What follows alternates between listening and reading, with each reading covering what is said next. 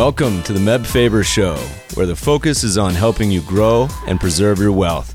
Join us as we discuss the craft of investing and uncover new and profitable ideas, all to help you grow wealthier and wiser. Better investing starts here. Meb Faber is the co founder and chief investment officer at Cambria Investment Management. Due to industry regulations, he will not discuss any of Cambria's funds on this podcast. All opinions expressed by podcast participants are solely their own opinions and do not reflect the opinion of Cambria Investment Management or its affiliates. For more information, visit CambriaInvestments.com. Hey, podcast listeners, hope you're enjoying your summertime. We have a great show for you today. We got a stock picker in the house. He's a principal portfolio manager at Cove Street Capital. Used to be one of our neighbors, still close by, which he joined back in 2011. Before that, worked as an analyst on both long and short side, hedge funds, Blue Ram, Right Wall, up in that city, New York. Also, going back to the early days of investment blogging. Some of the old school listeners may remember the inoculated investor. Welcome to the show, Ben Claremon. Thanks for having me. Ben, what's up, man? It's good to see you. It's been a while. How are things? You enjoy a full summertime in LA? I would say relative to being in France where it's 108 degrees or even in, you know, downtown LA where it's much hotter, I think being in the South Bay works pretty well for me. My brother, I think, is leaving today to go to France with his three children of the ages 5 to like 12 solo. And I said, "You're crazy, dude. you are crazy." That's a lot of work. I have a hard enough time. I look exhausted just from one two year old. Well, look, some of the podcast listeners may know your name. They may know your blog. I'm really sad you at some point just said no mas. The truth of the matter is, the blog was a means to an end in the sense that I always wanted to be securities analyst. I was in business school when I started it. For those of you who may not remember it, I was the crazy guy who just tried to take every word of what Buffett and Munger said at the annual meeting, at the Berkshire annual meeting. I tried to take down every word, and it kind of spiraled into a really interesting opportunity to meet people and to get my name out there. And it was a really fun way to kind of stay in the game while I was in business school. But the goal was always to be kind of an, an analyst. You know, it's funny because that time period in markets and in blogging, I mean, I had beat you by a couple years. I think I had started writing in 06 but really, that was kind of like the second wave. First wave would have been like Ritholtz back in, I mean, he's old, back in the late 90s. Love you, Barry. But then, you know, kind of the, the second wave, and now it's everything everywhere. But the name's a little bit of a riff on Buffett, too, for those that are Buffett fans. There's a quote I think it's actually attributed to Klarman, but I think it might have been Clar- Seth Klarman quoting Buffett about how investing's like an inoculation and you either take it or you don't. And I think I read Ben Graham's book when I was working in the real estate industry and I said, this is me. I was a value investor before I even knew what value investing was. It was in my bones and it was in my blood. And so I decided to try to make a career of it. And so that inoculation really took for me. And it's such a cliche to say a book changed your life, but to some degree, just the exposure to what value investing was really changed my career trajectory. So the real inoculation didn't happen until you were in your 20s, like yeah. the full Buffett. I think my inoculation was being like, an extreme gambler my entire life. I had the genetic not speculation bug, which is why I'm a quant, to keep myself from blowing up all my own money. I think that's what I was inoculated with. But we have some old postcards I had sent my father talking about investing ideas from summer camp once, which sounds like the bougiest thing ever I can think of, but funny to look back on. So I was inoculated with something. I don't, I don't know what. It may have been, uh, what's it, not pink eye. What's the one that everyone gets where it's super itchy? Inoculated with chicken pox and, and stock picking. All right. You want to know a really funny story, which I don't think I've ever told anybody? Yeah. So I was a big baseball card collector back in the day, and this is before I understood what exactly how to value things and what a bubble could look like. But me and my friend in high school, we used to go to the shows and actually be on the dealer side. So I was from the very beginning kind of like the guy who was like, I see what this is worth. I want to buy it for less and then I want to go sell it for more. And so, I mean, from the very beginning, there was an entrepreneurial value investing kind of spirit. I love it. Well, I got the other side, which was learning that markets were rigged because my brother would open up all the baseball card packs. I was young enough to really not know who was good other than like Darryl Strawberry. And he would essentially go through my cards to help me and then just take all the good cards. so it's it's like a high frequency trader today, you know, scalping off your profits. But suspiciously enough, he ended up with a good collection. Although a great funny example, this podcast has already taken a turn. The cards in our collection that are worth by far the most are actually like the ones my mom bought. No interest in cards or collecting, but when buying us stuff, she's like, "Well, you know, I like." Basketball. So I'm going to buy some basketball cards just to be cool, mom, hang out and something to talk about with you guys. No one was collecting basketball cards. She's got like the Jordan rookies. You know, wow. it's just like the same thing with comic books. So I was a comic book guy too, and have these boxes and boxes and boxes of comic books from growing up. Because we used to go on a bunch of road trips. They just give me a handful of comic books. Say, here you go. Just like, shut up, kid. That was the old school iPad. It was comic books. And of course, I had this huge collection. And sure enough, she's like, I think we have some comic books in the attic and they're like old Western something. No one's even heard of them, but because they're so old, again, there's like five of them and they're worth more than the entire collection as well. So there's something to be said for luck too. But baseball cards, Stadium Club, Upper Deck, I think that kind of was when it hit its. That was like the equivalent of, for us of the late '90s internet boom, maybe crypto today. But I think it's a really good example that translates well into financial markets in the sense that baseball cards were these scarce things. And if you look at the Mickey Mantles and the Joe DiMaggios and the Hank Aaron rookies and things like that, there weren't that many out there. And the proliferation of supply basically destroyed the market. Everyone came out with not even just even back in the 80s there was Donruss and Leaf and there were like five different things that came out. And then by the late 90s there were everyone was had 20 different collections and sub collections. And so if you look at just the supply and demand, that's what really destroyed the market. We had one of our first guests was a collector trader who helped invent the grading system for baseball cards, PCGS or whatever it's called.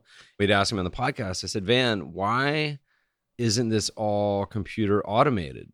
why don't you just have a computer to do this? Like this, get rid of human judgment. He said we'd actually built one. I think he said we spent like millions of dollars doing it, but people still wanted the human element for whatever reason. I think that may change eventually because there was just like a big scandal recently with someone doing fake grading and something that just came out.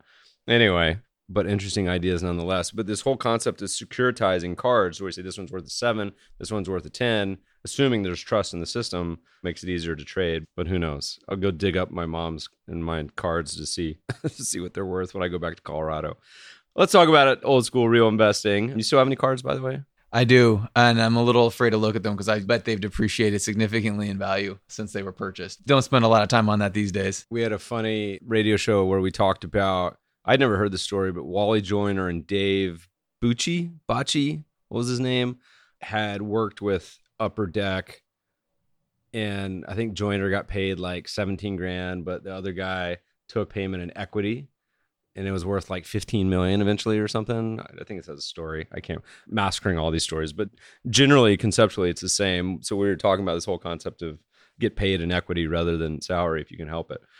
All right, let's talk about investing. All right, so you were in school, business school, started writing real estate, then started doing uh, some old school security analysis. Yeah, so my family's in the commercial real estate business. And as I said, I kind of got inoculated in value investing, decided to try to get on the job on the buy side. Was lucky enough to be able to get my first job with little, almost no experience other than being self taught, which is not something easy to do. And I, I don't know how easy that is to replicate.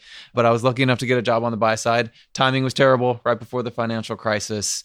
And I learned a lot my first few years, but I really felt like I needed more of a grounding and at least the fundamentals of investing and especially accounting. So I went back to business school and that's when I started the blog. And I was lucky enough and and this is another amazing story in my life is that a guy who I didn't even know knew my blog and knew that my boss and my the current founder of Cove Street was looking for an analyst and recommended me there was a talk about just serendipity on my part, someone who I'd never even met. I mean, I've thanked him a lot since that moment, but this was 2011, really hard to get a job at that point. And so I feel very fortunate to have been at Cove Street for eight years now. We tell people all the time, though. I mean, obviously, we've been doing it for a long time, content of various means, but we get so many inbounds. I'm sure you do too on young people looking for jobs and how to go about it and what to do.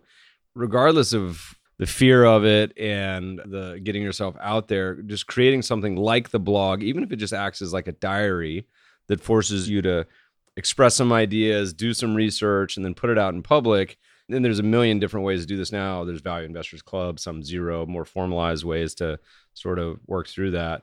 Certainly better than probably doing nothing on in 2019 as far as looking for a position. But so let's talk about Cove Street. What are you guys doing? I know the answer to that, but tell our listeners. So Cove Street, founded in 2011. Chief Investment Officer is Jeff Bronchick, and uh, he's a 30 plus year veteran in the industry. We're long only value investors, the dying breed. We work for a flat fee. We're not the two and twenty guys, so everyone else has a great business model, and we're and we're the guys with under the fee pressure all the time. But the greatest thing about Cove Street, I think, is culture we have a 12 person team. Nine of 12 of us are partners, and five on the investment team, which means that we make partners for people who aren't on the investment team, which I think is just, it speaks to how important the whole system is and having institutional quality back office and great traders. It's really part and parcel to being a good investment manager because institutional clients are not just looking for stock pickers, they're looking for an institution that can survive, take a punch if something happens, or if you lose a client, it's fine and so we're a little different. We wear shorts on Fridays, closed toed shoes, and collared shirts is the dress code. We have graffiti on the wall. I invite anybody to come to our office and check it out. It's a serious organization, but with a casual feel because we want to have freedom of for ideas and freedom to express yourself without being closed the walls and having you know everyone having to wear suits every day. The opposite of our earlier comment about getting paid in equity is if, of course, you're the business. Hopefully, you didn't pay for the graffiti like Facebook did in equity. where Facebook, what what was that graffiti artist eventually like three hundred million dollars or something? It was originally sixty grand bill where he did the garage door graffiti that I think was worth three hundred million dollars or something. Anyway, all right. So when you say there's two things. One to say long only, hey, that's a great place to be last 10 years. But then you you tack on the other word value, which for many people has been a massive, massive headwind over the past 10 years.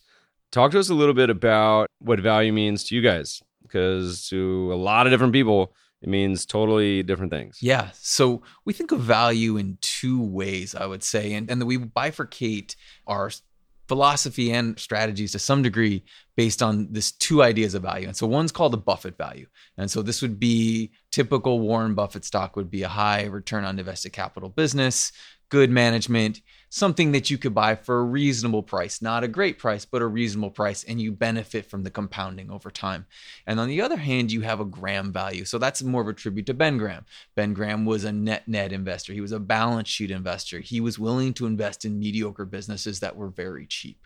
And so we look at those businesses and hope for a really large margin of safety. So the Buffett is a good business at a reasonable price. Uh, the Grahams are a mediocre business to a decent business at a great price. And our whole process is designed to try to figure out what are you investing in? Is this a Buffett or is this a Graham? Because what that does, buying a stock is really easy, but the sell discipline is really, really important. I think to be able to compound capital for the long run, And you have to be very disciplined in how you sell securities. And so the way it works for us is if it's a Buffett and it gets near fair value, you're more likely to hold it because you're benefiting from compounding. Time is your friend. With a Graham, when it gets to fair value, we're much more likely to sell it because for whatever reason, whether it's customer concentration or cyclicality or some kind of secular decline in one of their businesses, time is not your friend. And so once that as many mar- times it's not a great business, yes, necessarily. Yeah. So once that margin of safety has collapsed and you have realized the value, you're more likely to sell. And so I think we have a pretty eclectic view of what value is, and the portfolio, our small cap strategy, is a mix of Buffett and Grahams. And now I need to add one little addendum to that. And so the strategy that I co-manage with our founder is our small cap plus strategy. It's called small cap plus because we thought SMID was a bad word to some people. It's basically our small cap strategy is three billion and under market cap companies, and uh, our SMID strategy, small cap plus, is a billion to twelve billion, so slightly larger companies. And it's a more Buffety strategy. How far down the market cap spectrum you go in terms of the small small cap? Buy. We have some small things in small cap. They weren't always that small, but they've gotten smaller over time. But yeah, I mean, I think our core is 100 million to 3 billion in small cap and then a billion to 12 billion in small cap plus. So the strategy that I co-manage is more Buffety. I think it reflects my own transition as an investor. As I said, as I started off talking about, I read The Intelligent Investor loved Ben Graham's philosophy and said, This is what I want to do for a living. And after doing this for a number of years and having been trapped in businesses that weren't getting more valuable every day, that didn't have great management, that had certain issues, whether they didn't have any diversity of revenues or they had single customer risk or something like that, I just started to feel like value is important, of course, but the business and the people are what are really important. And that's how you compound. You find great businesses that are run by great people, and that's how they compound over time. So I've become much more comfortable paying up for better businesses versus kind of bottom fishing for really cheap securities. I, I think for just mental health reasons, it's easier is the wrong word, but it feels slightly saner. The Buffett, because once you find a good company, it's like a flywheel where if it starts hitting on all cylinders, you could foresee owning it for years, decade plus. The Graham stuff often seems there often can be a lot more hair on it or warts, or it's just like it's like being a short seller. It's like you know it's going to be hard. You know you're you're going to be fighting people. You know it's not. Just feels like it's a lot more work. But anyway, both are certainly good fits, and probably I imagine I don't know if you teased it out or not that there's a fair amount of diversification benefits, maybe too, on where you fit, end up fishing between the Graham and Buffett ideas, whether they may or may not be uh, exposed to the same sort of economic cycle or macro factors. I don't know if it uh when you put all the cookies into the all the ingredients into the cookie batter if it matters, but walk us and we'll kind of talk about this as we go, but walk us through the whole investment process. How do you guys find your ideas all the way to doing the research and then kicking them out one day hopefully 100 bags later. Yeah, happy to do that. So let me just start with portfolio construction because it'll frame the process a little bit. So we run concentrated portfolios. Our general time horizon is three to five years. Ideally, we'd own these things forever. I mean, I think this is a buy and hold strategy for sure. And we start with a screening process that is trying to find good combinations of business value and people. Those are our three pillars. And so, where do ideas come from? I would like to say it's pretty eclectic. So we do run screens. We run Cap IQ populated screens that run every weekend. We come in on Monday morning and we discuss what's on those screens. We also take a fair number of management meetings, which is it wasn't necessarily intentional, but being located about eight minutes from LAX gives you the uh, hey management teams in town they don't have anything to do at four o'clock. Come see Cove Street meeting, which is you know always really interesting. And then we have Jeff Bronchick, our founder, has been in the business for 30 plus years. I mean, the institutional knowledge there combined with the rest of the team is very deep. And then I think another really interesting way that we find companies is we start researching company X and we do the work, we understand the industry, we understand the people, and we kind of get a sense like, no, no, this is not the right one. Their competitor is a good one. And so you use your research in an industry to figure out what the who the best player is. And so let's assume that that's what we call the stage one of our process, which is our idea generation. And then stage two is what we call qualify. And this is where you are trying to figure out what is the security is this a Buffett or is this a Graham? Because it's going to determine the margin of safety required when you want to buy it. It's going to determine, we want to preset our sell discipline, kind of understanding what you're going to do when it gets to fair value, because you don't want to have to figure that out when it happens.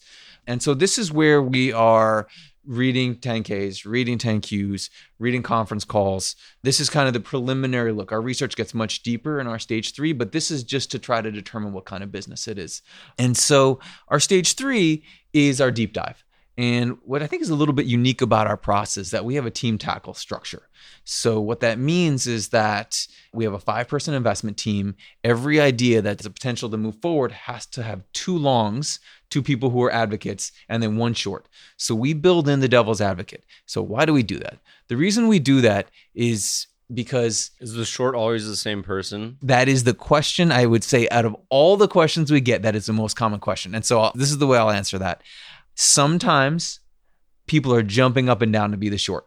If there's anything that we've built, it's a culture that allows people to express themselves, it allows people to accept and give criticism without fear of retribution. And I think sounds like you have the Bridgewater dot app. I, I wouldn't say like that radical transparency that the Bridgewater motto is quite good description of us. I just think we're really comfortable with each other and we've created and the process breeds discussion And sometimes there's dissension and sometimes we have to fight it out. But I would say it's very rare that anything gets taken personally. I mean, maybe like a couple times in our history has that ever happened. And we're all close knit and we can work it out. And that's the way it's been. And then sometimes, to answer your question, sometimes everyone kind of tries to walk out the room when Jeff or I'm looking, you know, who's going to be the short because it's such a good business at a compelling valuation that who wants to try to short this? But we build this in to be able to what Greenblatt says calls killing the idea. This is Joel Greenblatt. Kill the idea. Have someone whose job it is to be the short, be the devil's advocate, come up with reasons why we shouldn't own something. Because the truth of the matter is, if you run a concentrated portfolio with a long-term time horizon, you should be passing on more things than not. And if you're passing on nine out of 10 or 19 out of 20 ideas, there should be a really high hurdle. And part of that high hurdle comes from having the short. By the way, just real quick, the portfolio ends up being what, like 30, 40 names? So in our small cap strategy, 30 to 39. In our small cap plus strategy, 20 to 29. Small cap plus strategy, there's more liquidity in these stocks and you, it allows for a little more concentration. And you're also, by and large, investing in better businesses. So a little bit more concentration is justified. Back to the process, the short, it's more of a duck, duck, goose, not the one crazy person all the time doing it. What happens then? You guys debate it? Is it a vote? How's it go down? So, in our small cap strategy, Jeff has been running the strategy since I think 1992. He's a portfolio manager and he makes a final decision. But the interesting thing about our process is that it's designed to mitigate behavioral biases we build in all of these checklist items in order to mitigate to diminish the number of times that you can be biased by outside influences. And our final decision making process and our stage step 4 of our process really embodies that. And so let me explain and so anybody who's worked on the idea so let's call it two longs and one short everybody weighs in on the decision so it's not just that there's a lead analyst who's doing all the work and just throws the idea up to the portfolio manager and magically it either gets in the portfolio or doesn't. Everybody has to weigh in. And why do we do that? Because we don't want to be subject to hindsight bias in the future. So, what is hindsight bias? Hindsight bias, an example of that would be three years later, someone notices that a stock they talked about in the past has gone from 10 to 40 and then goes back and says, Hey, I said we should have bought that at 10. There's no record of it. It's all he said, she said. Well, we record all of our decisions and so that we can say, you know what, actually you didn't. You said we shouldn't buy it, or that's right, you were right. And then we can relook at our process and see what did we miss here. Do you guys do like a New Year's highlight and blooper reel like Sports Center, where it's just it's like Ben pitching some stock that just goes to zero, and everyone's like, "This is so dumb." You're like, "No, this sounds amazing. I swear we should short Beyond Food at." You guys don't do any short. Yeah, we but, don't do short. Um, I swear we should buy Beyond at 220 14 billion market cap. Thankfully, nothing I've ever recommended has gone to zero, but it's more that we chide each other. But in all seriousness about it, it allows you to go back and look at what you were thinking. And especially if it's something you own, you can go back a few years later and say, where have we been right in our original investment premise and where have we been inaccurate? And so by recording all your decisions and doing that over time, so every decision note in the future, you're also recording your decisions, it allows you to understand what you were thinking at that time and look at systematic biases in your process over time. And then the other interesting thing that happens is that when we are recommending an idea, the portfolio manager goes last and why is that? Because what he wants our unvarnished opinion. He doesn't want what he's going to do to influence our opinion. So if he said, Yeah, I think we should own this, then maybe depending on the culture, maybe I'm saying, oh, yeah, of course, just follow the boss. And he doesn't want that. He wants to really know what we think. And if there's anything about our culture, nobody is shy about sharing what they think. So let's say it makes it to that point where you guys have identified, presented, I guess the next step, you buy it. What is the thinking? You alluded to this. I don't know you guys if you guys do this, but many many investors probably spend I don't know 95% of their time on everything that leads up to the buy decision and then that's kind of it. But thinking of the sell decision before you initiate the position is probably as important if not more so how do you guys think about that? Are there you mentioned maybe price targets, you mentioned how do you think about the concept of getting out particularly ahead of time? Yeah. So we preset our sell discipline. And as I mentioned, it depends on whether it's a Buffett or a Graham. And so let's think about why we sell. So the best example is you buy something, it gets bought by a larger company, and that's an easy one.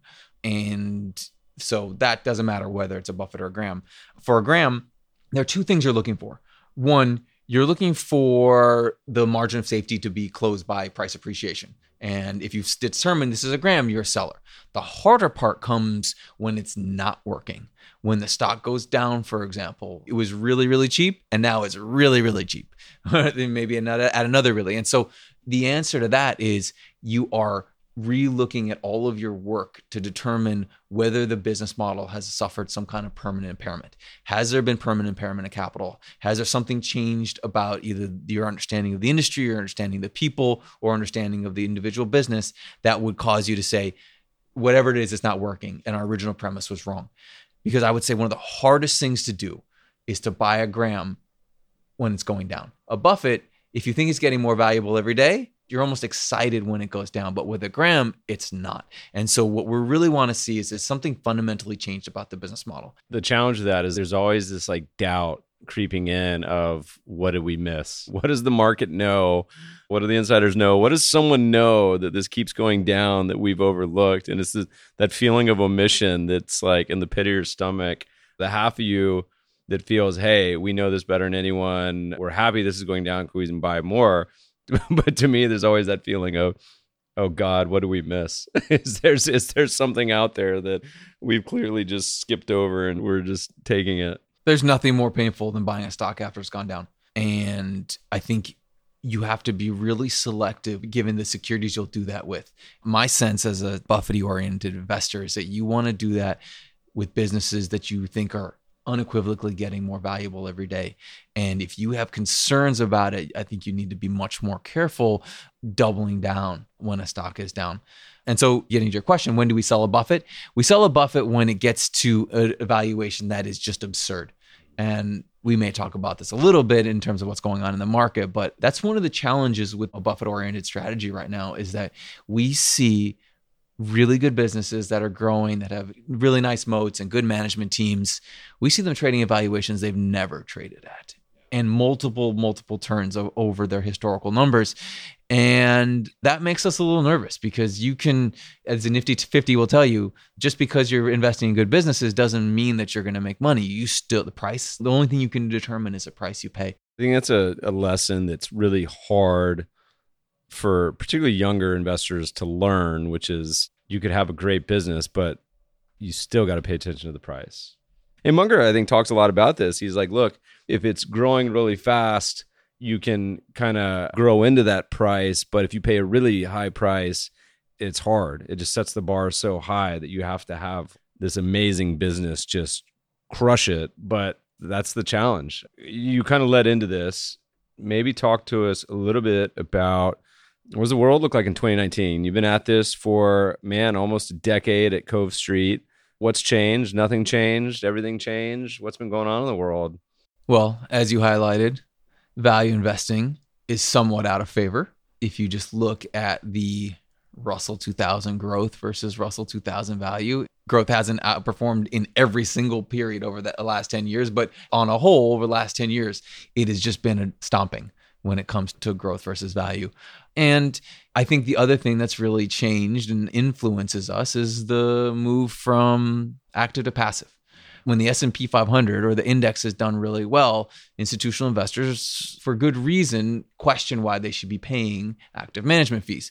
And the simple answer to that is that let's see what happens the next time there's a downturn because that's when you remember that if you invest in managers who are able to protect capital in a down market, that's where they can add a lot of value. But we haven't seen very many down markets. And I think we saw Q4 2018, just a little glimpse of what it would look like. And I would say active management, by and large, did pretty well from what I've seen over that period of time. So there have been a number of headwinds. And as I talked about, valuations broadly may be somewhat stretched in the really good businesses we own. But let me say this value investing. And i just if you're interested covestreetcapital.com and our blog i just published the quarterly letter i wrote. And one of the questions that we keep getting from any number of different areas is is value investing dead? Is this a strategy that no longer works? And my simple answer to that is that value investing is not one thing. Buying an asset for less than it's worth, buying something for less than its intrinsic value is evergreen because there will always be opportunities to do that in different markets at different times at different cycles. And so if you're asking is Ben Graham's style of investing potentially no longer a valid strategy? Yeah, I mean how many net nets do you see in the market these days? I mean, where do you find an investment that's purely a good investment just based on the strength of the balance sheet and the value in the balance sheet? We don't see much of that. But when you are investing institutional assets in concentrated portfolios, you don't need that many new ideas. So stocks can be expensive broadly, but if you only need one or two new ideas a year, you can find them. And where do you find ideas these days? I would say anything tied to China has gotten cheap.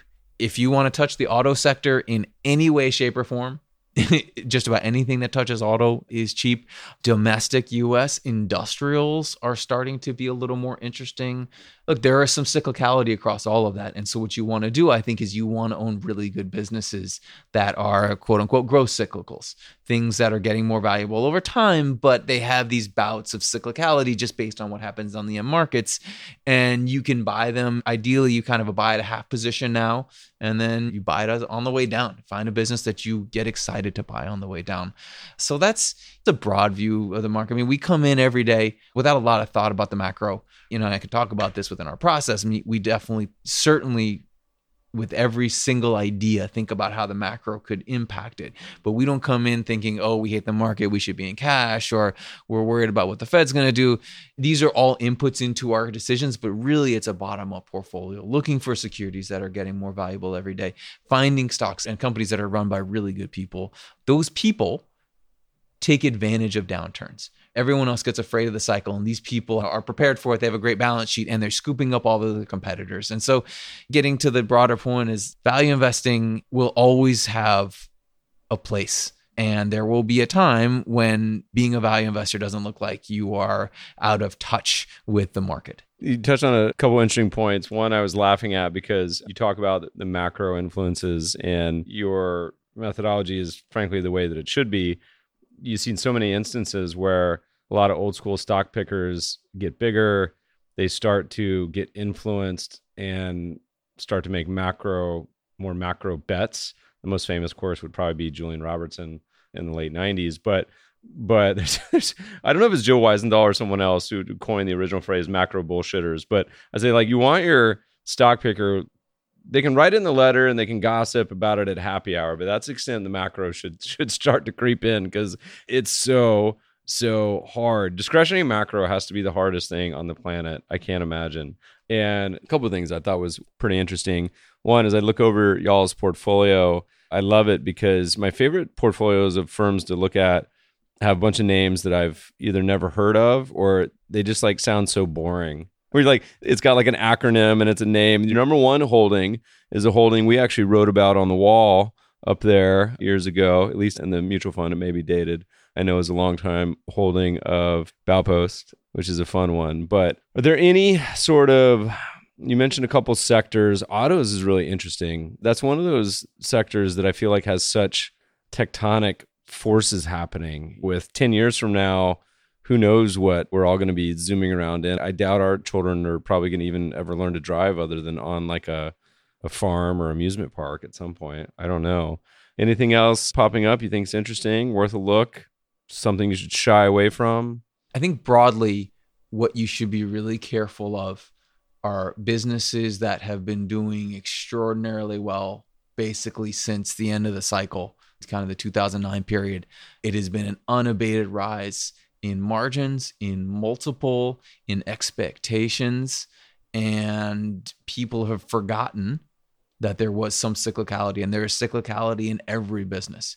I think what we've seen is just these businesses that get this halo and they trade at multiples that I don't think are justified, even how great the business is, because no one is immune. And there's going to be a time where you suffer the double whammy of reduce expectations, reduce cash flows, and then well, all of a sudden you're not going to be afforded that same multiple. And so I think you want to be, you know, it's, again, it's like the nifty 50 curse is and this is what we see in the market. Things get incredible, stocks get incredible valuations and the multiple continues to expand. until they hit an earnings speed bump. And then it's just, we see it down 20 or 30%, right? These are, the market has become very skeptical and skittish about things that are no longer on this trajectory that was always unattainable. But whatever it is, you want to blame it on low interest rates, you want to blame it on whatever it is, there's this demand for these great The businesses. Fed, you can blame it on the Fed. Yes. Today was a Fed day. So you guys manage about a billion dollars. You have a very institutional business. So listeners, unless you got 10 million to allocate, the good news is there's a mutual fund. But have you noticed any difference in the behavior or flows or anything between being an institutional as well as a more public offering? Do you guys have any general comments? When did the mutual fund launch? That was well after the start of the firm, though, right? No, no, we've Jeff Bronchick manages mutual fund for a long time. I think our track, the mutual fund goes back to the 90s. So, I mean, this is there's a long track record here of Jeff being in charge of this mutual fund. You know, I think we Cove Street was designed to be more of an institutional firm. We could have gone either way, or you could have a hybrid. I think what we wanted as a firm is we wanted fewer clients, fewer relationships, more meaningful. I mean, our favorite clients are the ones who beat us up for two years before they make an investment because we want people who to understand who we are. We're concentrated value investors. And what does that mean? That means that at certain times, our returns are not going to look anything like the markets. And sometimes we look really, really smart. And at times we look kind of silly. And especially if you're measuring us on a quarterly basis, you're going to see a fair amount of what's, you know, what they call tracking error and you're going to have a really high active share. And these are things that it's endemic to our strategy.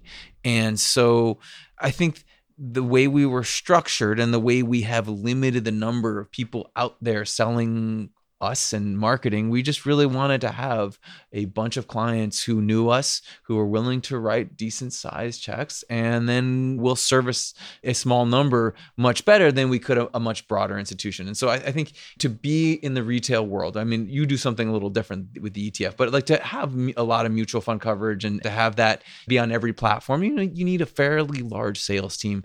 And we want to be investment led as opposed to marketing led from the very beginning of Cove Street, we had a goal of getting to a certain level in our small cap strategy and closing. That was our goal to close. I mean, I don't know many people who start their firm with the idea to close, but the reason you do that in small cap is if you get too large, you lose the ability to invest in smaller companies, things that are liquid, things that are misunderstood or underappreciated that other people aren't paying attention to. And so the firm was designed not to be an asset gatherer. And so that's why we've kind of chosen the institutional route. And for no, without any question, it is hard when you want to have meetings with the top endowments, you can get the meetings, but get them to pay attention to you. Get them to, they want to watch you for three years. They want to see, they really want to understand how the beast moves, which is great. And we like to see that. And we maintain relationships with these people so that when their asset allocation changes and small cap value is all of a sudden in favor, we're going to be at the top of a list. And so you position yourself for those moments. All right. Summer 2019. Anything else you guys are looking at? So, as I mentioned, business value and people are our three pillars.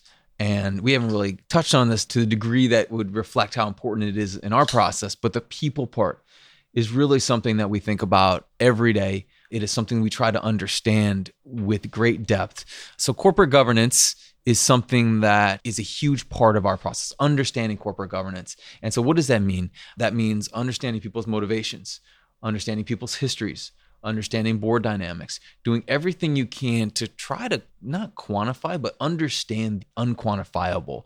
I was fortunate enough to be able to participate in the uh, undergraduate value investing program at UCLA. Bill Simon, who I think is probably best known for running for governor of California, is in charge of the value investing program with UCLA undergrads. And I've developed a relationship with him. And as I said, I was fortunate enough to be able to spend three hours teaching the students about value investing.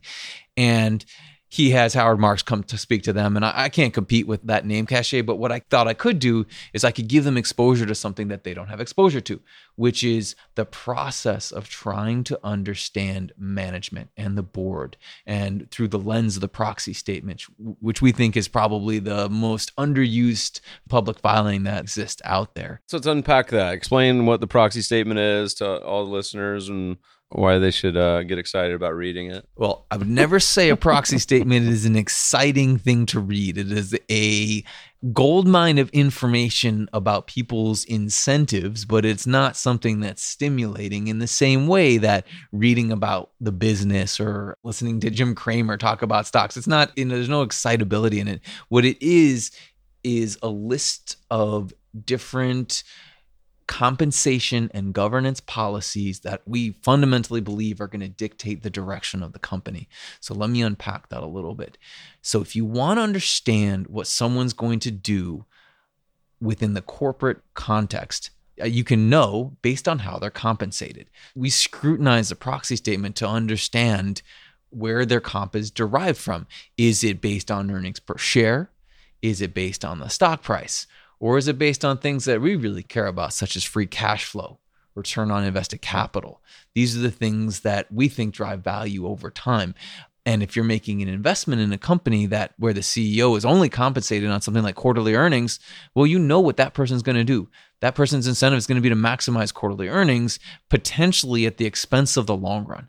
And so we want to see structures and organizations that incentivize people to invest for the long run. Now, we want people to have some return hurdle for that investment baked into their compensation but we don't want people to be focused on just making next quarter's numbers and not investing in r&d and so three years from now you have a dry pipeline and so the proxy statement just reading one of them you're not going to get much context but when we vote every single proxy that we get and we have a program where the person there is a single person in charge of voting all of the proxies. And so that person gets exposures to dozens and dozens of proxies and gets to be able to compare across the proxies and just to see like how are different people compensated? How are they incented? What are the different corporate governance structure? And when you read that many of them you start to get a feel for what's good corporate governance what's a good comp structure and what's totally off and potentially distorting in a certain way. It seems given all the rhetoric and everything the politicians are talking about today, I often say that it seems fairly misguided that the boogeyman is buybacks, which is what they've all glommed onto. And I don't understand why more focus isn't at the board level.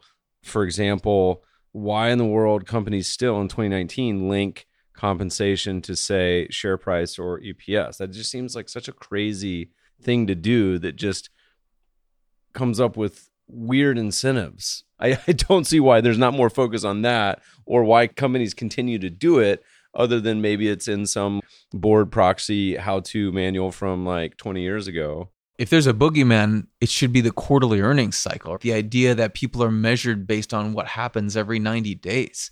Businesses and their intrinsic value do not change that greatly in 90 days, but the stock market, based on the reaction to missing earnings by a penny, would suggest to you that businesses change very rapidly. Now, that's an opportunity for value investors, but you have to be really careful to make sure that the business that you're looking at and the company you're looking at have the right incentives. And so, if you, as you're saying, Meb, if you're incentivized based on EPS, what's a great way to boost EPS is just to buy back your stock. But what if there's a better use of that capital? What if there are acquisitions you can make? What if you should be investing aggressively in R&D, actually depressing your EPS because you have an incredible product or solution for your customers, but you're not incentivized that way. And so I think what all this means, and getting to what I said to the students, is like this is a really, really hard thing to quantify. Like if you think about the business, you can quantify good business, good returns, good margins. If you want to talk about a value, right? That's a number, right? Like the margin of safety is a quantifiable number. Is management good or bad?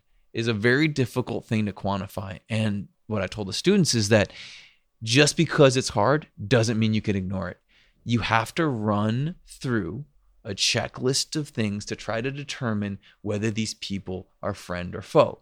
And I think Cove Street's, we see ourselves as suggestivists, which is different from an activist. We don't wake up every day thinking that we want to cause trouble in boardrooms. That's just, it's a very, I think, nerve wracking way to live. What we'd have is we have a very open dialogue with the companies that we invest in about governance, about compensation. We know we're not smart enough to tell people how to run their businesses, but we do think we know a little something about the way to structure a comp plan, about how to have proper corporate governance from a board level. These are things that we think that, you know, when you read this many proxies, when you've been in the business as long as as I have and, and as Jeff Bronchick has, right? I think we we feel like we have a pretty good sense. And the other thing is we invest in a lot of companies and we read lots and lots of filings. So we can compare across industries, across companies in a way that management teams might not be able to, board members might not be have kind of the understanding of. I'm always surprised this sort of thing isn't more boilerplate as far as what's commonly accepted good behavior, where you have these outliers and you're like, look, what are you guys doing? Uh, how often is it the case? You're like, look, this is a good business, and I actually think this is good management, but this structure is just garbage. And you reach out to them and be like, you guys, what's the deal? And they're like, open to your suggestions. Does that never happen, or is it fairly regular, or what's the process when you're suggestive advising? I would say it's mixed, but, but you'd be surprised at how many times it's just, it's not even neglect. This is one thing that I, I think people really need to understand. Most of the time, the bad things happen, good things happen. So much of it is based on luck and circumstance, and very rarely is it based on malice, for example. What we see on boards is a lot of inertia. Some comp consultant seven years ago came up with a comp plan, and no one's really looked at it. We see this especially in smaller companies. We feel like we can add a lot of value as a shareholder of a smaller company to just write a very simple letter to the board and say, hey, you know what? This is we like you guys when we talk to you you say the right things but your proxy and your structure doesn't match what you say. And my guess is people don't tell you this my guess is other people see this mismatch and they turn it they say well why would we invest with these guys? We raise our hand and say hey you guys are doing a good job. Why wouldn't we just why wouldn't it be reflected in the proxy and the compensation? And i would say a fair amount of time people are receptive to that. I mean, I think it's about how you do it.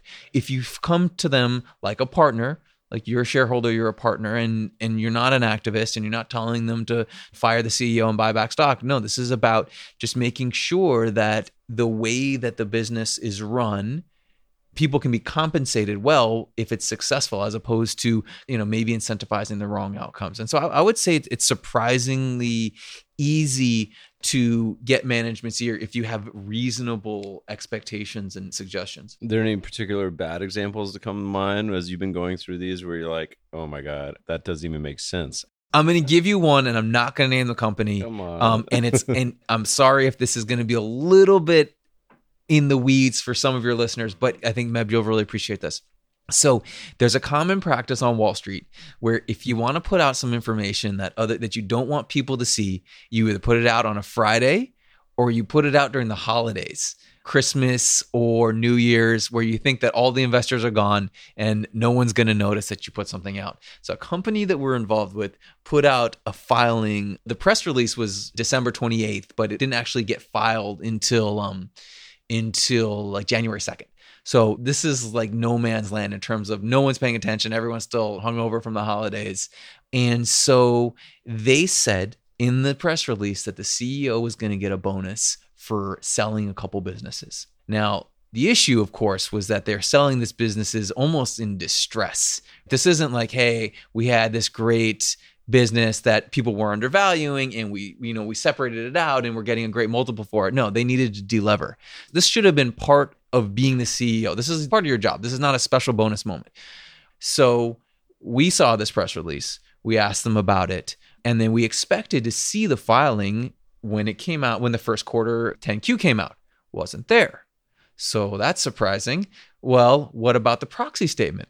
Well it wasn't in the proxy statement because the payment was in 2019 the proxy statement that just that came out recently only covered 18 so it's not in there and then to make matters worse when we asked them why it wasn't in the queue even though the bonus had been paid in q1 it was buried in what's called discontinued operations which is a kind of a catch all line where you can bury things from businesses that you're selling or that you're no longer operating. And so, if you weren't paying attention, there was a major, you know, a very significant bonus that would suggest to you that these people have a distorted view of what shareholders care about that will not, maybe never seen. We'll see if it's in the proxy that comes out next summer, but, you know, it'll basically be hidden for a year and a half what I don't understand is like you think in 2019, this day and age, it's almost like doing a press release or announcement Friday night or the holidays is like a red flag. It's like everyone's watching now. We had Michelle from Footnoted. She was a early guest on the podcast and she's like that's literally my job is i sit there and read all these and flag them and post them in my newsletters and twitter I was like, if I would do it, I'd probably do it on like Monday now. Get off cycle. it's to where you're not going to red flag it. But it's so funny that people still do things like this. I would say that, and not to denigrate other people in our industry, but unfortunately, a lot of people get their information from sell side. The sell siders, they are conflicted in the sense that they want access to management they want to take them on road shows. They want to be able to call and ask them questions. And so if they criticize a bonus that came out in December 28th, they may get blackballed or they may, you know, they may not be able to take them on the road show this year. And so what happens is if they're your gatekeeper, there's a potential you have to recognize a conflict and they may not be willing to criticize management. They may not be willing to point out things that happen like this. And so that's why you have to read every filing because companies, and this is part of the corporate governance, companies will bury things in uh, what's seemingly an innocuous 8K, which is just a kind of a quarter intra quarter filing they will say, "Hey, yeah, we hired a new chief commercial officer," and then at the bottom of the press release, they say, "Oh, we're also taking a fifty million dollar charge for bad debt," like just something completely out of left field. And so you have to read every filing. And Michelle, we've talked to Michelle before. She will always have a job until the AI comes and is able to read every financial statement and solve problems for you. Listen, companies, Ben and Michelle will find you. There's no way to hide any of these things. I think the best description I've heard of the sell side is they do a very good job of describing a lot of what is the base case well known at a company. It's like this is what pretty much everyone understands and well known. It's like going that extra distance where you'll find things that, whether for malice or not, are hidden or buried or just not focused on, etc. But proxy statement, man, I don't even think we've covered proxy statement in the 170 episodes yet. Just getting on that. So when I went into the UCLA class, I asked the students, how many of you have ever read a, I assigned them two proxy statements to read. I said, how many of you had ever read a proxy statement before that? And I think one out of 30 raised their hand. It's just, and the funny thing is, the one was confused and thought you were talking yeah, yeah, about something else. Yeah, yeah, no, someone else thought, you know, this, it's not just about the proxy. The proxy is kind of the manifestation of, of a lot of things, but really what it is, is, is having a checklist like we have of corporate governance items and going through that one by one as you try to determine whether these people are going to be, and we joke about this, but we're kind of serious. Are they stealing for you or are they stealing from you? And you really want to understand that, especially if you're taking a three to five year time horizon, ideally forever time horizon. I think the business is going to drive a lot of what happens and determine a lot of your returns. But think how much if you're a CEO for 10 years, how much of the company's asset base will you allocate over that 10 year period? And if you don't have a capital allocation framework that is grounded in return on invested capital, that is grounded on generating free cash flow, there's a potential that you could totally misallocate that capital and destroy a, a really good business. I have a couple quotes here from Buffett that joke about that, you know, you want a business that's really easy to run because eventually, uh, you know, someone who's incapable will run it. Those aren't the words he uses, but I'm, I'm par- idiot. Yeah, yeah. I, am being a little more, eventually will. I'm being a, a, little nicer about it, but I mean, and some people might look at that and say, well, Buffett's saying that the manager doesn't matter, and that's not what he's saying. Because if you go to the Berkshire meeting, they spend a huge amount of time talking about how important the Berkshire managers are, and they, you know, every one of them gets a little shout out on their in the video because Buffett always wants to partner with a people with integrity, b people who have a long term time horizon, and people who work well in a really disaggregated, decentralized organization. And so they, he talks a lot about how important partnerships are, and, and he has an unbelievable advantage to when they buy businesses to be able to know the management team and understand them and see the books. We don't have that opportunity. So what we have to do is we have to dig in as many different crevices as we possibly can to understand. And what does that mean? That means we're calling former employees. That means we're asking people for references.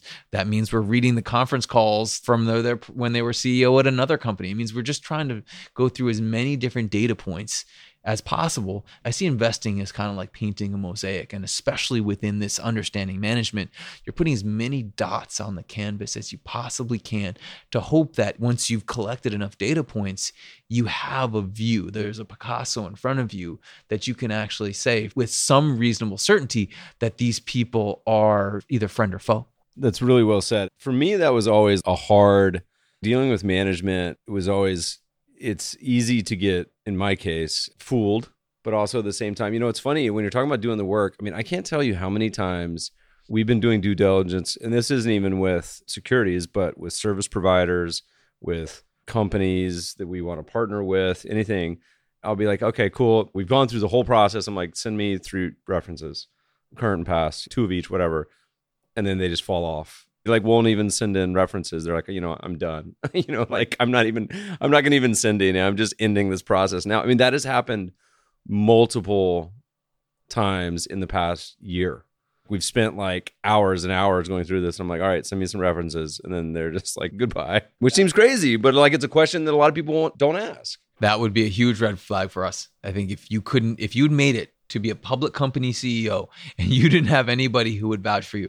It takes a lot to get there, right? And we probably had to climb any number of ladders to get there. And if you have stepped on every person in that path, I don't think that you're the kind of partner we'd want to be. Go back to crevice digging. What are some other resources that you guys, it could be software, conferences, books, airplane magazines, anything. What are some things that you guys use in your process you think is particularly useful? So we are prolific users of LinkedIn where we go on LinkedIn and find either mostly former employees of the company or people who worked with the management team and we reach out to them and you'd be shocked at how many people are just totally happy to talk about their former employers or their former boss. And so that's a really good venue for getting totally unvarnished thoughts on people. The only reason I log into LinkedIn is to log on, read the seven spam messages, log off.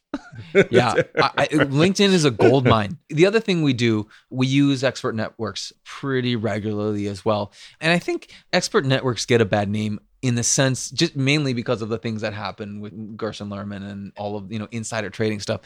And look, there are certain people who want to talk and find inside information. We have no interest in inside information. What we want is we want to understand the business better.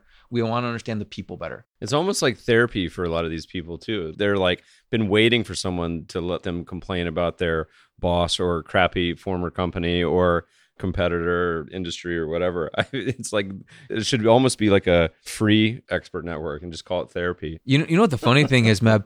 I would say more often than not, people have very glowing things to say about their former company. And so you, you have to be very careful of bias on either side. Either you could have a disgruntled person or just someone who does not have an unbiased view of the management team or the company. So I think you need to talk to enough people that, you know, you're never going to, we can't, we don't have the resources to talk to a thousand people, but we can talk to five or 10 and get a sense of what people think of the management team, but even more so the business. I think one of the things that we get from this is not just a very cursory understanding, but what is their actual go to market strategy or what are their customers like? You get a really, in, when you talk to somebody, especially who's not in the C level, but somewhere up in management, but not at the C level, I think you get in the weeds more with these people. And so that when you are developing your narrative about the business, you're much more fluent in what they actually do as opposed to what they write in the 10K, which is not necessarily distorted, but you just can't write your whole business model in an annual filing. It has to be, it has to be a summary. As you think about these actual interviews too, a lot of people will go through this very light heart. They're like, oh, I just got to check the box. I'm going to talk this reference or try to get some information. And it's very important the kind and types of questions that people ask. Cause like a lot of people will, you know, ask me, they'll call like ask for a reference. They'll be like, how do you know so and so? Was he a great employee? And I'm like, dude, I'm just going to give you the. Here's a good example of a great question to ask. And they're like, you clearly like this person, but for someone who doesn't like this person, like, what would they say about them? And I'm like, oh, that's a. And I went on for like, tw- I'm like, oh my god, this is what they'd say. I wouldn't say this, but a lot of people. And after like two minutes, like, I can't believe I just volunteered that information. it's, it's like that's such a good question. It's not a trick, but it's a behavioral, thoughtful way of getting the information you want that might most people wouldn't think that that you got to actually think about the is it almost like an interrogation tactic. So we ask almost solely, except when you're talking to CFO and you want to understand the numbers question, we ask almost solely behavioral questions. What ifs? What would you do if this happened? This is when we're talking to management. Or if I gave you uh, a hundred million dollars in capital, what would you do with it? I mean, we want to get, we want to understand how people think. And when we're talking to people who used to work for the manager, you know, with either a company or a management team, it's all about behavioral questions. Like, so, A, why did you leave the company? Did you leave on good terms? Was it a good company to work for? So, those are the standards, but then let's dig a little deeper. Where are their strengths? Where are their weaknesses? Would you work for them again? These are the kind of things we want to understand so that you look, people could just check the box in an interview like this. Oh, this person liked them. They thought they were smart. But what does that mean? What are their strengths? Are they good with people or are they kind of command and control? What is their style? So these are the things we're trying to understand. And from if you're looking at this process and asking yourself, like, what in the world is all of this for? What do you get out of all of this? And I can't say there's no one of the hardest things investing is to and being a professional investor is allocating your time. And so I could see someone looking at that at us and saying, all the time you spend trying to understand management, is it worth your time? And I would say unequivocally, yes. Because if you're looking for a partnership, you're looking for a three to five year partnership, you want to understand what people's motivations are. You want to understand their style.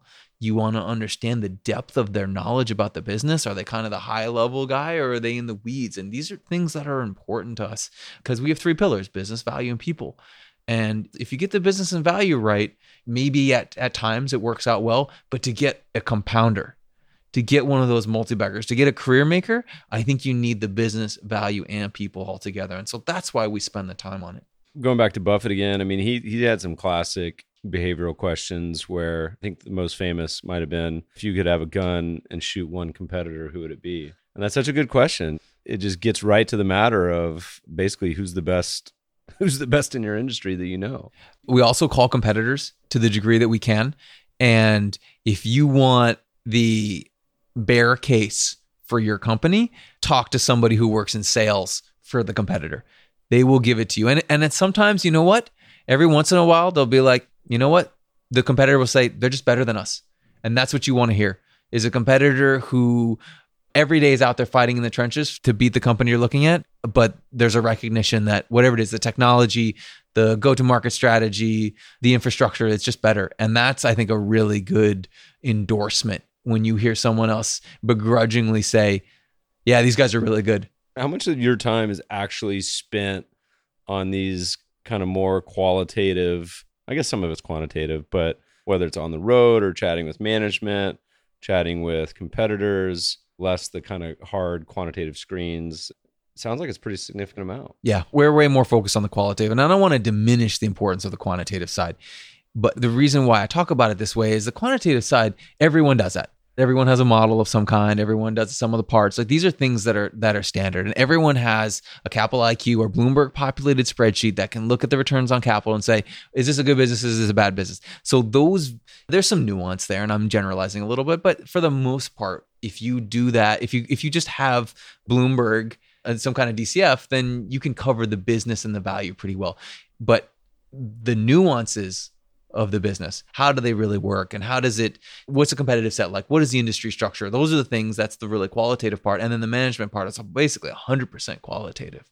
And so we, I'll tell you, like we were looking at a, an animal health company and it's a controlled company. There's a, there's a, there's a controlling shareholder and we we wanted to meet the guy. So we couldn't even, it was one of those times where, where we went to New York and there was n- like no one else could take a meeting. So we, we flew to New York and drove to, drove to New Jersey just for a meeting. We spent 90 minutes with the CEO and he changed because you create these own narratives about Positive a company. negative.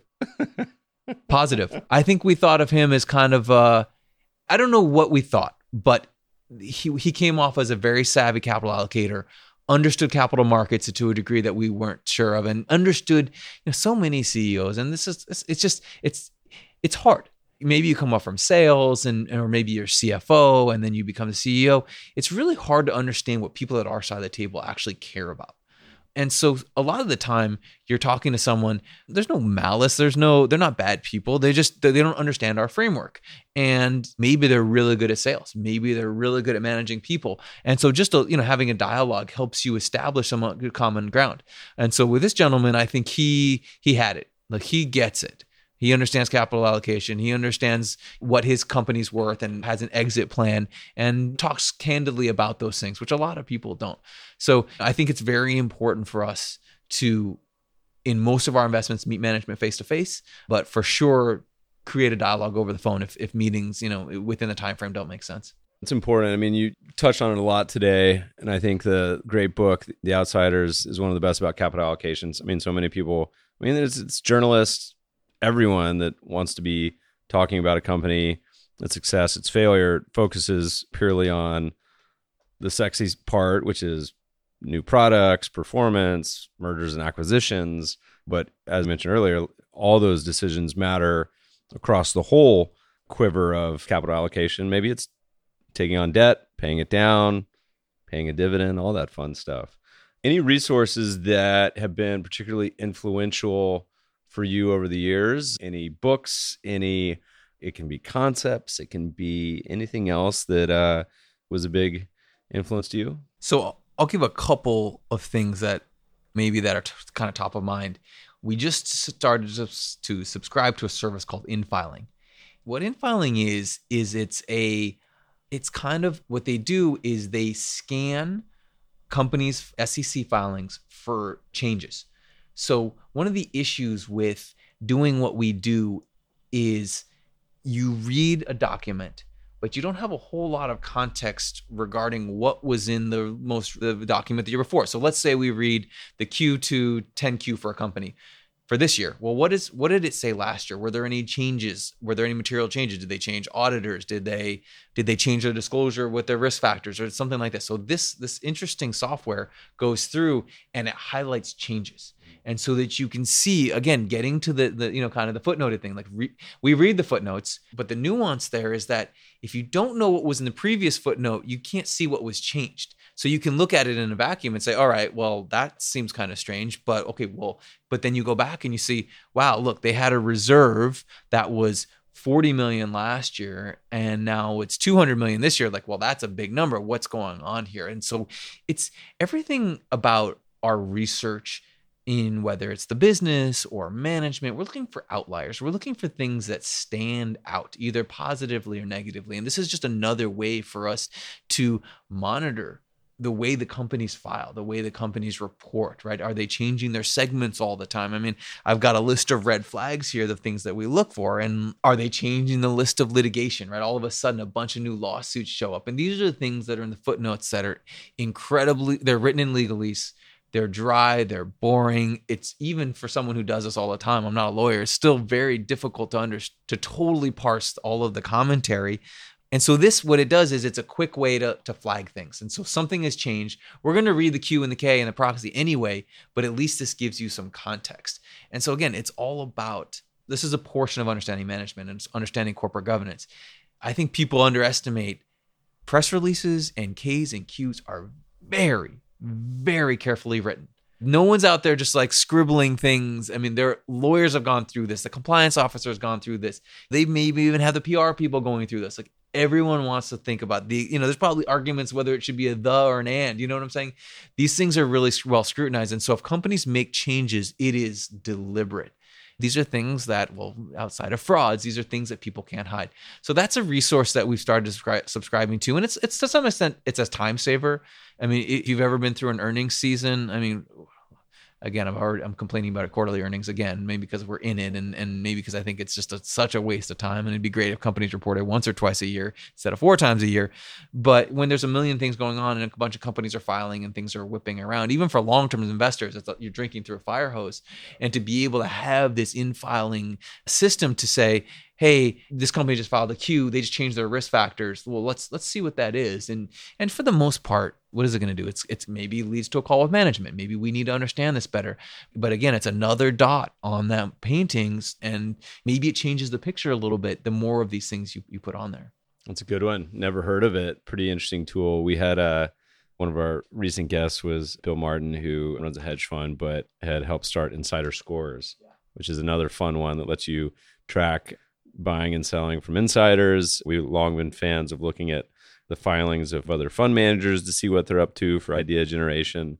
I was a podcast I was listening to the other day. I want to say it was with an Aussie short seller, Hempton, and he's talking about also following lists. He's like, success leaves traces, but the opposite is true, where you have just highly questionable, unethical CEOs that have failed two, four, six, eight, ten times in a row. He's like, that's a great list to have because if you're a newbie analyst, you come along and you don't have that piece of information, that's pretty useful information to have.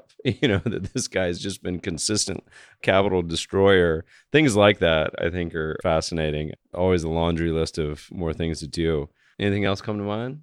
Any other? Uh, just a little note on that. I mean, the flip side is also true. There are certain managers who we follow intentionally so we say, well, there's a specific guy who owned a company that uh, that we that sold the company we owned, and we've been following him to try. We're just waiting for him to pop up somewhere new. Someone who has successfully built and sold a number of businesses.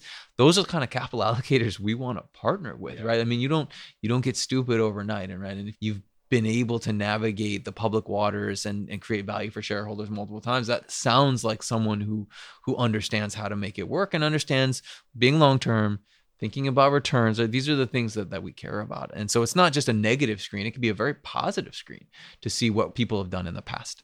Very cool. All right so we got to start winding down. Can't keep you forever. We always ask people love this question in your own personal career. And this could be at cove street too. Any of the most memorable investment that you've ever had long short neither both good bad anything yeah. yeah i mean anybody who knows me will recognize that if there's any affliction I have, it is loss aversion. So I feel the pain of losses far more than the uh, euphoria of success. And so I don't want to talk about the company specifically, but I will talk about the circumstances and how it basically framed my view on investing in smaller companies.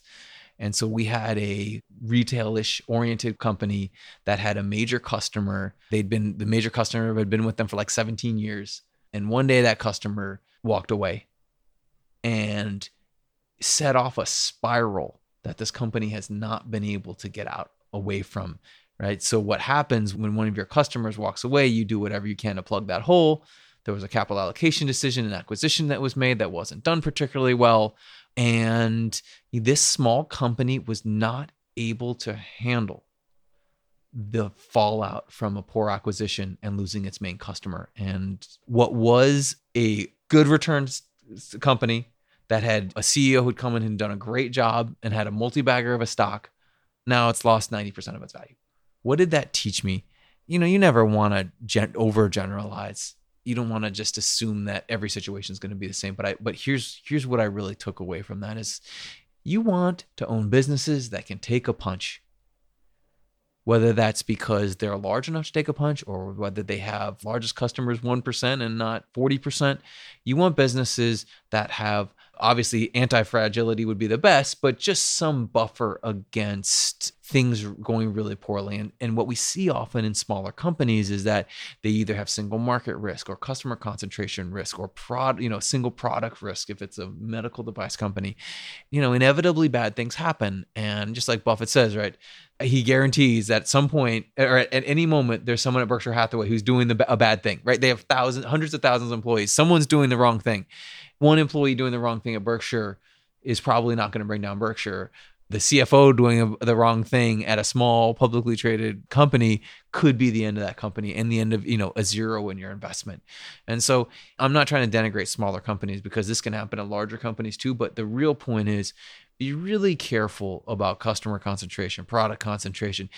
You want to invest in businesses that have diversified revenue streams and diversified customer bases and diversified end market bases so that when that inevitable bump in the road happens, maybe your stock goes down, but you don't go from a $27 stock to a 40 cent stock. And so I think things happen like that that become seared in your memory. And you, you know, I don't want to you don't want to just shy away from it from an interesting business or an interesting group of people just because of of some customer concentration but i do think that by and large if you avoid companies that will not be able to take a punch you're much more likely to compound capital over over time. A really fun example, challenging too though, because many of those cases, well, the concentration risk is obvious and ahead of time, but how a company will handle it. In some cases, it's like the psychological damage, not even at CEO level, but like employees who are like, oh my God, this company no longer has any future I'm not getting good bonus this year. Morale just like goes out the door. And then your sales go to, you know, new sales go to zero. Yeah. And you lose people because they're like, whatever, I'm just, this is, has no future. It's tough. And it could still be actually like a good business with bright prospects, but the mood has changed. I mean, I, you saw this so much in internet bubble aftermath and the last financial crisis, you know, so many companies that just never recovered. Even going back to the blog, like I go back and look at companies and links on things we used to write about that just no longer exist. And some of the reasons it was obvious in retrospect, but in many cases it's hard. But constant there's concentration risk is a double edged sword. Ask anyone who has exposure to China or like you mentioned earlier, or Amazon or anything else. It's tough. Does that company still exist? It does still exist. Uh, yeah, it's like it's it's sub a dollar. This could be Ben's next step. He goes into the operating side of the business, takes over the business, does a leverage uh, buyout. I, you know, I would sleep much better at night investing in a group of businesses that are getting more valuable every day, yeah. run by people who understand capital allocation better than I do, and I just, you know, just let them compound. The business side, so much work. So much work being an operator, man. Entrepreneur, it's just it never ends. Just daily assault from capitalists, seven billion capitalists around the world you run a business here, oh right? I mean, it's funny because like there's so much people think this is such a glamorous business and there are incredible aspects of being a money manager and i tap dance to work i love what i do i love researching companies maybe we start with the proxy statement as an under discussed item. And the other thing is the business of investment management and the people think that you spend all your time as an active manager on your stocks and it's just not possible because you're running a business you're running a portfolio and you have really demanding customers and so, and then Buffett says it's, you know, he's a better invested manager. He's a better investor because he's a business owner and, and vice versa. And I think that's, it is hard, but I think it also makes you more appreciative of your partners in terms of man, company management teams and the board. It's, it's, just because you're sitting behind your desk reading their 10K and thinking, this is so easy. Why aren't they doing this? Well, because these are run by people and they have people and know and, and they have mouths to feed and they have employees that they don't want to fire and so it's not being involved in the business side makes you i think a little more empathetic when especially when things aren't going right in the companies you own. Well you mentioned it earlier in the very beginning as you're talking about Cove Street. I think people often will say this about the advantage of having a legit operational and philosophical structure to the company to where it runs on a certain professional level that's really important. And I joke that most people probably at the UCLA class think our world is more like Bobby Axelrod on Billions when it's yeah. it's probably more like The Office. I don't know. I don't know what show to compare it to, but it's not necessarily flying around in jets and hot trading stocks all day long and the excitement of being courtside at Knicks. Knicks may not be the best example. They've been in the toilet for 10 years. Clippers. Yeah, man. We're going to have some exciting home teams. Uh, yeah, we have a new team now, basically. Yeah. soon to be sponsored by Cove Street Capital. I look forward to you guys getting some season tickets courtside, right? Yeah, yeah. the value investors Uh, will be in the upper upper deck. Yeah, maybe when the next market downturns and people remember why value investors and active investors still exist. That's funny. Man, this has been a blast. We'll have to do this more often. Where do people go to find more information? Yeah, so we spent a lot of time curating our website and our blog. So, uh, covestreetcapital.com. If you go to our weblog, our thoughts tab, you'll see there's a fair amount of posting. I post a fair amount. It's part of our job. Jeff Bronchick says we're going to get fired if we don't contribute to the blog because it's called Cove Street Capital. It's not called Bronchick Capital. It's called Cove Street for a reason. I mean, there's this business is set up to survive. Jeff, whenever he's 97 and wants to retire, I could see him doing it longer than Munger he wants all of us to have a voice. So you'll find a fair amount of content and videos and you know letters and stuff like that. So I think if you're interested in Cove Street, you can even you know Meb was talking about our process and strategy. You can see that we're not a black box. You can learn all about us just by clicking some of the the links on our site. Is Munger? He's like 90. He's not 95, is he? I think he's in his 90s. Yeah, he's in his 90s. Incredible. Listeners, if you get a chance go to the Daily Journal meeting in LA, let me know next time. I'll join you. I've been once. Have you ever been? I have. It's great. I have. He's great in person, and and a he's. If you've been to a Berkshire meeting, he's. You feel like he's a little bit restrained because of so many people. When you go to the Daily Journal, you get you know You get full full Munger. full Munger, which is which is brilliant in a lot of ways. We'll add all those show note links. Ben, it's been so much fun. Thanks for joining us. Yeah, thank you. Really enjoyed it. Listeners, we'll post links to Cove Street, everything else good we chat about today at mebfaber.com forward slash podcast. You can send us any critiques, reviews, thoughts, suggestions, feedback at the mebfabershow.com. Subscribe to the show on iTunes, Radio Public, Breaker, anywhere good podcasts are sold. Thanks for listening, friends, and good investing.